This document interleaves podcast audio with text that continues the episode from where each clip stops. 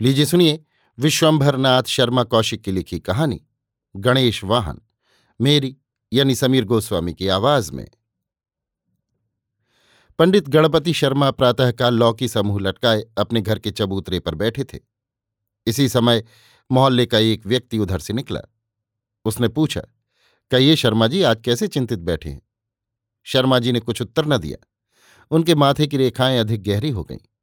उस व्यक्ति ने पुनः प्रश्न किया क्या तबीयत कुछ खराब है? इस बार शर्मा जी बोले, कुछ, अजी ये कहिए बहुत खराब है। क्या मामला है? क्या बताऊँ मामला? कोई सुने तो कहे कि अच्छा मामला है। आखिर ऐसी कौन सी बात है? कहते भी शर्म आती है।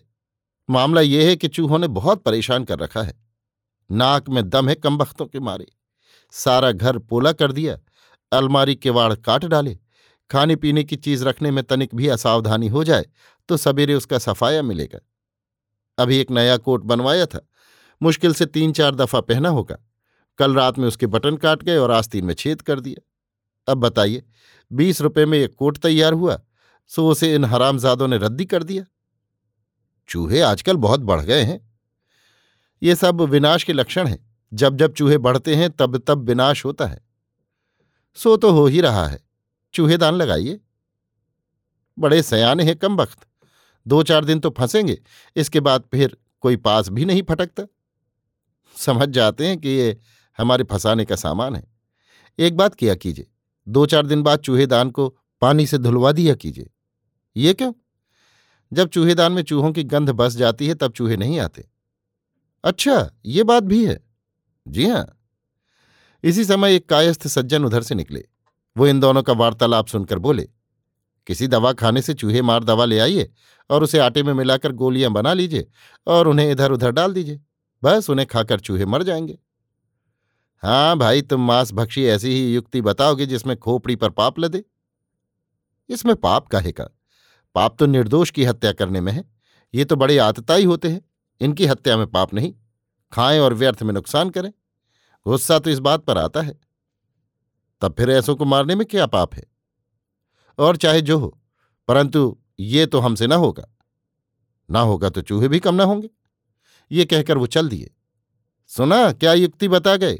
शर्मा जी ने पहले व्यक्ति से कहा। वो आपसे ना होगा, आप बिल्ली पालिए। वो भी हत्या करेगी। तो उसकी जिम्मेदार वो होगी, आपसे क्या मतलब? लेकिन हमारा बिल्ली पालने का अभिप्राय तो यही है कि वो चूहों की हत्या करे।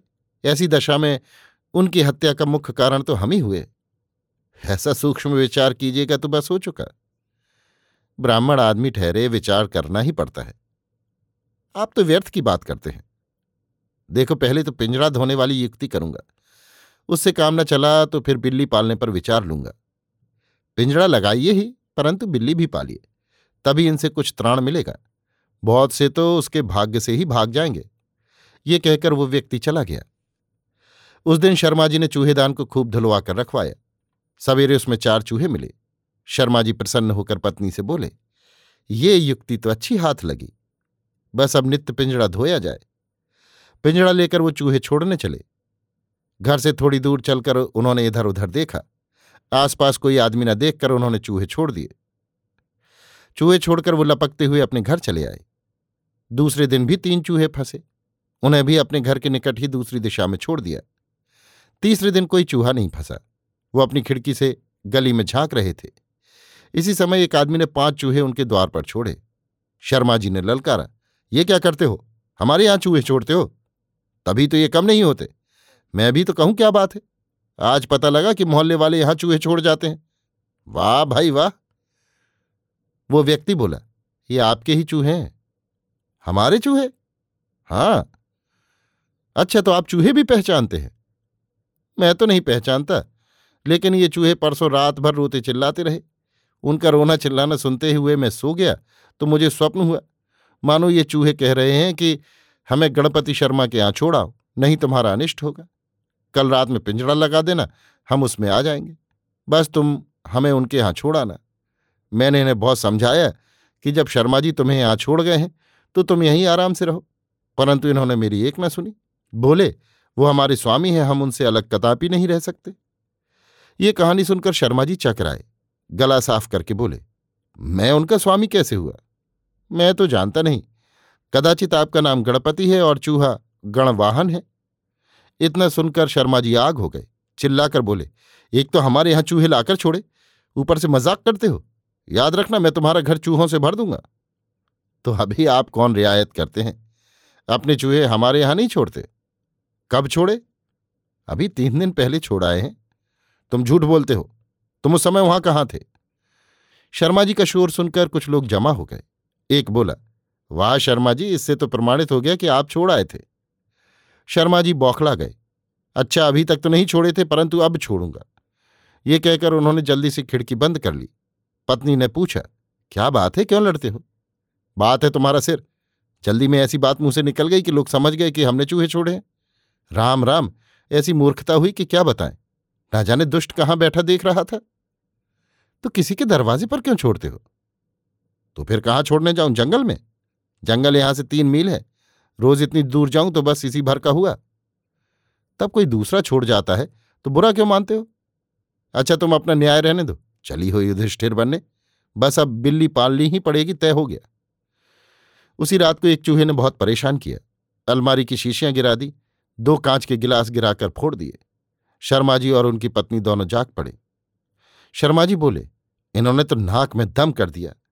इस चूहे को आज बिना दंड दिए न मानूँगा। ये कहकर शर्मा जी ने उठकर बत्ती जलाई और एक पतली छड़ी ले ली। चूहा अलमारी में छिपा हुआ था। उसे उन्होंने उकसाया। चूहा निकलकर भागने लगा तो छड़ी का एक हल्का हाथ उसे जमाया। चूहा फटाक से भूमि पर आ गिरा और दो चार बार पैर फटफटाकर निश्चल हो गया। पत्नी बोली, ये तो मर गया। शर्मा जी के मुख पर हवाइयाँ उड़ने लगी। बोले, ये मर कैसे गया? मैंने तो हल्का हाथ मारा था कि मरे नहीं, परंतु कुछ चोट खा जाए। उसके लिए तुम्हारा हल्का हाथ ही भारी पड़ गया। ये हत्या बुरी लगी, राम राम। खैर, अब तो मर ही गया। गणेश जी का वाहन है, इसको मारने से बड़ा पाप लगता है। कहते कहते शर्मा जी रो पड़े। आँखों से आँसू बहाते हुए गदगद कंठ से बोले, हे गणेश जी महाराज, मेरा अपराध क्षमा करना। मैंने जानबूझकर इसे नहीं मारा। केवल दंड देना चाहता था। आप अंतर्यामी हैं घट घट की जानते हैं। मैं निर्दोष हूँ। ये कहकर वो आँसू पहुँचते हुए वहाँ से हट आए और पत्नी से बोले, इसे कागज़ पर रखकर गली में फेंक दो। पत्नी कागज़ लेने के लिए हटी। शर्मा जी दूर खड़े चूहे को देख रहे थे। सहसा वो चूहा एकदम उठकर भागा और क्षण मात्र में अदृश्य हो गया। शर्मा जी के नेत्र विस्फारित होकर रह गए। सहसा वो प्रसन्न होकर बोले, अरे देखो, गणेश जी महाराज ने मेरी प्रार्थना सुन ली। चूहे को जीवित कर दिया। पत्नी को आश्चर्य हुआ। वो बोली, ये तो बड़ी अनोखी बात हुई, ऐसा तो कभी देखा नहीं। शर्मा जी अकड़कर बोले, मैं गणेश जी का भक्त हूँ, गणपति मेरा नाम है। उसी का ये प्रताप है कि मरा चूहा जीवित हो गया। सवेरे शर्मा जी ने यह घटना लोगों को सुनाई। एक महाशय बोले अजी ये चूहे बड़े ढोंगी होते हैं। हमारे यहाँ भी एक बार ऐसा ही हो चुका है। ऐसा रूप रचा उसने कि हम समझे कि मर गया। जैसे ही हम वहाँ से हटे कि उठकर भाग। गया शर्मा जी बोले, चूहे भी कोई मनुष्य हैं जो ढोंग करेंगे? क्या गप उड़ाई? उस आदमी ने कहा, आप मानते ही नहीं। कैसे मान लू कोई तुक भी तो हो? अच्छा ना, सही। आपके मुँह कौन लगे? इतवार के दिन शर्मा जी बिल्ली ढूँढने निकले। एक घंटा इधर उधर फिरने के पश्चात उन्होंने देखा कि एक श्वेत पालतू बिल्ली एक मकान के चबूतरे पर बैठी है। उन्होंने उसे पुचकार कर पकड़ लिया और लेकर द्रुत गति से चल दिए। वो कुछ ही दूर चले होंगे कि एक आदमी चिल्लाया, अरे, वो बिल्ली लिए जा रहा है। ये सुनकर कुछ आदमी दौड़े और उन्होंने शर्मा जी को धर लिया। एक व्यक्ति बोला, यही मोहल्ले भर की बिल्लियाँ चुरा ले गया मारो पाजी को। जब तक शर्मा जी कुछ बोले बोले, तब तक चार छह धौल और लपड़ पड़ गए। शर्मा जी घबराकर बोले, अरे भाई, पहले बात तो सुन लो। लोग हाथ रोक कर बोले, कहो। शर्मा जी बोले, मैं आप लोगों की एक भी बिल्ली नहीं ले गया, मैं कसम खाने को तैयार हूँ। एक ने कहा, और सुनो, सरीहन सामने लिए जा रहा है और कहता है कि एक भी बिल्ली नहीं ले गया, इसे पुलिस के हवाले करो। शर्मा जी बोले, भाई, ये बिल्ली मैंने लावारिस समझकर अवश्य उठा ली, इसके लिए मैं क्षमा चाहता हूँ। क्या करेंगे? बिल्ली बेचेंगे? नहीं भाई, चूहों ने बहुत परेशान कर रखा है, इसलिए एक बिल्ली की तलाश थी। मैं तो खरीदने को तैयार हूँ, अगर कहीं मिले तो लोगों को उनकी बात पर विश्वास हो गया। एक बोला जाने दो, भले आदमी मालूम होते हैं। क्या करें जनाब? चूहों के कारण ही हमें भी बिल्ली का मोह है, नहीं तो हम आपको दे देते।